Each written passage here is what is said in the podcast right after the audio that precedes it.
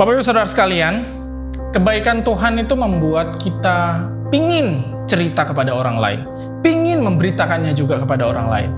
Ketika kita punya pengalaman yang indah bersama dengan Tuhan, kita pingin cerita ke orang lain, kita pingin sampaikan. Mungkin ke sahabat kita pingin cerita.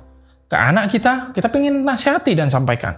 Atau ke orang yang kita tahu lagi bersusah hati, kita mau sampaikan. Atau mungkin ya, ketika kita dengerin khotbah dan khotbah ini memberkati kita, bagus ini, kita langsung teringat dengan satu orang, lalu pikir, ini khotbah ini cocok buat dia. Dia butuh khotbah ini, dia lagi bergumul, aku mau sampaikan kepada dia. Bapak Ibu, pertanyaannya adalah, bagaimana jika rekan, sahabat, atau saudara kita itu nggak mau mendengar? Bagaimana kalau dia menganggap kita itu sok mengkhotbahi? Atau begini, bagaimana jika di satu sisi kita sadar dia butuh, tapi di sisi lain kita tahu, ini orang gak akan mendengarkan, ini orang pasti akan menolak. Mungkin karena permasalahan hidupnya begitu berat, atau dia membandingkan dengan hidup kita, membandingkan dengan permasalahan hidup kita, dan lihat, nggak sebanding bro, lebih berat aku, gitu. Atau mungkin karakternya dia memang tipe orang yang mau mengerjakan semuanya sendiri, menyelesaikan masalahnya sendiri, dan gak mau dinasehati. Boro-boro dinasehati. Kita cerita kebaikan Tuhan, udah dikira menasehati. Pertanyaannya, apa yang akan kita lakukan? Apakah kita akan tetap beritakan kabar sukacita itu, berita kebaikan Tuhan, berita penyertaan Tuhan itu kepada dia, atau enggak? Balik ke perumpamaan ini. Hampir di semua perumpamaan, si pencerita selalu memasukkan pendengarnya ke dalam cerita. Nathan misalnya, perumpamaan tentang orang kaya dan anak domba betina. Dia cerita kepada Daud. Daud itu adalah bagian dari perumpamaan itu. Daud adalah orang kaya yang serakah. Perumpamaan misalnya tentang anak pemilik kebun anggur. Anak pemilik kebun anggur datang, malah dibunuh oleh pekerja-pekerja kebun. Padahal dia anak bosnya, kok malah pekerja-pekerja itu bunuh? Nah, Yesus menyampaikan itu kepada pendengar-pendengarnya. Pendengarnya adalah bagian dari cerita itu. Kalian, maksudnya Yesus, adalah orang-orang yang akan membunuhku nanti. Sama, perumpamaan ini juga begitu. Yesus pertama-tama berbicara tentang orang yang ada di hadapannya. Orang yang ada di hadapannya adalah bagian dari perumpamaan ini. Siapa mereka? Mereka adalah tanah yang ada yang keras berbatu, tidak tumbuh, ada yang bertumbuh dan berbuah. Mereka adalah orang-orang yang merespons berbeda berita kerajaan Allah yang disampaikan oleh Yesus. Maksudnya Yesus adalah gini, dari antara orang-orang ini akan ada yang percaya, akan ada yang tidak. Akan ada yang menolak mendengarkan. Kenapa menolak mendengarkan? Karena berita yang disampaikan Yesus tidak sesuai dengan ekspektasi mereka. Mereka berpikir kalau Yesus ini Mesias, berarti ini Mesias yang akan membawa kejayaan bagi Israel. Akan memberontak pada Romawi dan akan memimpin tentara yang besar dan kita akan ada di dalamnya dan memberontak. Menang.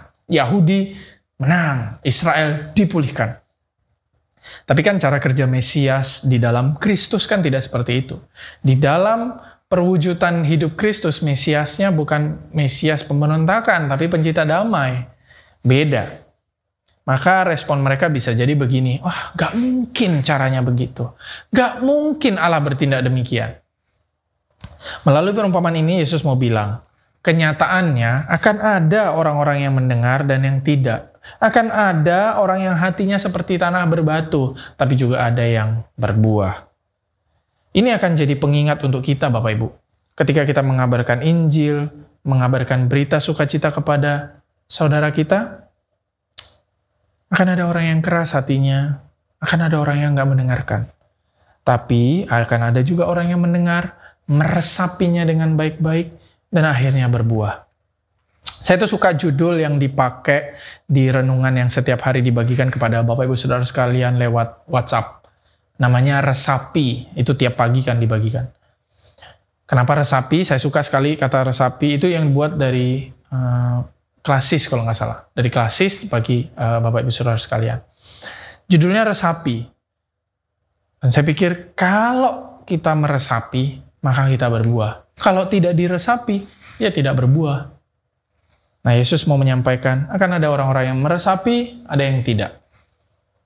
Tapi pesan yang kita dapat dari bagian ini bukan hanya sampai di situ. Bapak gereja, namanya John Chrysostom, dia bertanya pada waktu membaca bagian ini. Dia bertanya begini, bagaimana mungkin si penabur itu menaburkan ke tanah berbatu atau ke pinggir jalan? Kan sudah pasti tidak berbuah. Kan sudah jelas nggak akan berbuah. Tanah itu ya memang begitu, berbatu ya berbatu, pinggir jalan ya pinggir jalan. Jadi menabur itu nggak ada gunanya, karena berbatu ya pasti berbatu, nggak akan berbuah. Pinggir jalan ya pinggir jalan, nggak akan berbuah. Saya pikir benar juga ya, kan pasti sia-sia, tidak berguna. Nah, John Chrysostom lanjut demikian. Memang kalau kita bicara tentang dunia pertanaman, dunia perkebunan, dunia persawahan murni, ya tanahnya itu memang seperti itu, nggak akan bisa berubah, jadi pasti akan sia-sia. Tapi, kata John Chrysostom, kalau kita berbicara tentang hati manusia, hati yang keras seperti batu, kita nggak akan tahu bisa berubah menjadi melunak, berubah menjadi tanah yang subur. Dan bahkan bukan cuma itu, hati itu akan meresapi firman itu dan berbuah. Ada yang 30 kali lipat, 60 kali lipat, 100 kali lipat. Itu angka yang aneh Bapak Ibu pada zaman itu. Karena jarang sekali benih bisa berbuah sampai 100 kali lipat. Poinnya adalah berbuahnya itu di luar ekspektasi kita nggak pernah bisa bayangkan. Hati yang keras seperti batu bisa lunak, bisa berubah, bahkan bukan cuma berubah tapi berbuah. Nah, poinnya adalah itu. Kita nggak akan pernah tahu bahwa yang kita beritakan pada orang lain, hatinya itu dia bisa berubah atau enggak. Suatu saat bisa jadi berubah dan berbuah. Kenapa bisa berubah dan berbuah? Karena seperti ayat yang kita baca tadi, Ibrani 4 ayat 12 berkata, firman Allah hidup dan kuat dan lebih tajam dari pedang bermata dua manapun. Firman 1 ayat 16 berbunyi demikian. Karena Injil adalah kekuatan Allah. Injil adalah kekuatan Allah dan yang menyelamatkan setiap orang percaya. Bapak Ibu, ada kuasa di balik berita Injil. Berita kebaikan Tuhan bagi umat manusia yang kita sampaikan pada orang lain. Ada kuasa. Dan kuasa itu mampu mengubahkan orang. Mengubahkan hati orang. Dan bahkan membuat berbuah. Saya balik ke pertanyaan yang tadi. Apa yang kita harus lakukan kepada orang-orang yang kayaknya ini nggak akan dengar nih? Kayaknya ini kalau saya sampaikan nggak akan ada gunanya nih. Sederhana, kita nggak akan tahu hasilnya seperti apa. Kita nggak akan tahu responsnya di kemudian hari seperti apa. Tapi satu kita tahu, ada kuasa dari berita kebaikan Tuhan bagi saya, bagi Bapak Ibu, yang kita sampaikan kepada orang lain. Ada kuasanya. Saya akan menutup dengan satu cerita. Cerita ini disampaikan oleh bapak gereja, namanya Clement dari Roma. Clement ini hidup beberapa tahun setelah Rasul Paulus hidup. Clement dari Roma, pada waktu membaca bagian ini dia langsung teringat dengan sebuah legenda yang familiar di masa dia hidup. Legenda ini tentang burung Phoenix dari Arabia. Burung Phoenix di zaman itu burung yang hidupnya 500 tahun, cukup panjang.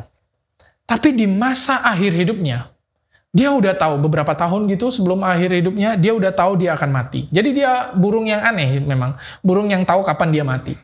Nah, menjelang masa akhir hidupnya, dia terbang ke Arabia, mencari satu tempat dan membuat sebuah sangkar di situ. Sangkarnya ini agak unik karena ada rempah-rempah, ada mur, ada kemenyan, semua diramu di situ menjadi sebuah sangkar dan itu akan menjadi tempat terakhir dia menguburkan diri. Nah, si burung itu datang, masuk ketika akhir hidupnya dan dia perlahan-lahan mati di sana. Bukan cuma perlahan-lahan mati, perlahan-lahan dia dagingnya terurai, hancur pelan-pelan. Lalu tumbuh ulat. Biasa kan kalau daging hancur tumbuh ulat. Nah, tumbuh ulat, ulat ini makan dari daging ini. Ulat ini makin lama makin besar, lalu tumbuh karena makan dari daging ini. Dan ulat ini sama seperti kupu-kupu yang bermetamorfosis, dia berubah mengeluarkan sayap menjadi burung yang kecil. Dia burung Phoenix yang baru. Nah, burung Phoenix ini terus tumbuh makin besar. Setelah dia gede, dia terbang ke Mesir lagi, membawa sangkar yang di dalamnya ada tulang-tulang burung Phoenix yang sudah mati. Di Mesir, burung ini membawa ke satu gedung atau bangunan besar. Pada waktu itu ada bangunan yang besar, tempat orang di atasnya biasa mempersembahkan korban untuk dewa-dewa. Di atasnya itu ada imam-imam yang mempersembahkan korban. Lalu burung ini membawa sangkar yang di dalamnya ada tulang itu, membawa kepada imam yang ada di atas bangunan besar itu. Begitu imam itu terima sangkar ini, imam itu langsung punya dua kesimpulan. Kesimpulan yang pertama, wow, siklus 500 tahun kehidupan burung sudah dia lewati. Sekarang mulai siklus baru. Burung kecil ini akan hidup selama 500 tahun, dan 500 tahun lagi dia akan mengantar sangkar. Ada yang mengantar lagi sangkar. Tetapi kesimpulan yang kedua yang lebih menarik dan menyentuh saya. Imam ini tahu bahwa burung yang membawa sangkar ini adalah burung yang tumbuh hasil dari kematian burung yang sudah mati ini, yang tinggal tulang-tulang ini. Burung yang tumbuh, yang membawa sangkar ini, dia tumbuh sampai sebesar ini sekarang, itu tidak lepas dari dia makan daging-daging dari burung yang sudah mati. Poinnya apa dari cerita ini, Bapak Ibu? Bapak Ibu begini, kita itu nggak akan tahu kapan hasilnya. Kita juga nggak akan tahu apakah benar-benar ada hasilnya atau tidak. Atau bahkan kita nggak bisa lihat mungkin. Apakah berita kebaikan Tuhan, Injil yang kita sampaikan kepada orang lain, itu ada hasilnya atau tidak. Kita nggak akan bisa lihat. Tapi, suatu saat, orang yang mendapat berkat, orang yang tersentuh, orang yang mendapat sukacita dan penguatan, dia sendiri yang akan menyadarinya. Dia sendiri yang akan ingat bahwa suatu masa dulu, ada masa-masa hidup saya berat, tapi saya bisa kuat kembali karena cerita dari si A, si B, dan si C. Dan bahkan dia yang akan menceritakan kepada orang lain bahwa saya sampai di titik ini sekarang, tumbuh iman saya sedemikian rupa karena kontribusi dari orang yang memberitakan kabar baik kepada saya. Meskipun mungkin kita nggak akan pernah lihat hasilnya. Selamat memberitakan kabar sukacita kepada saudara-saudara kita yang membutuhkan. Waktu hening untuk kita semua.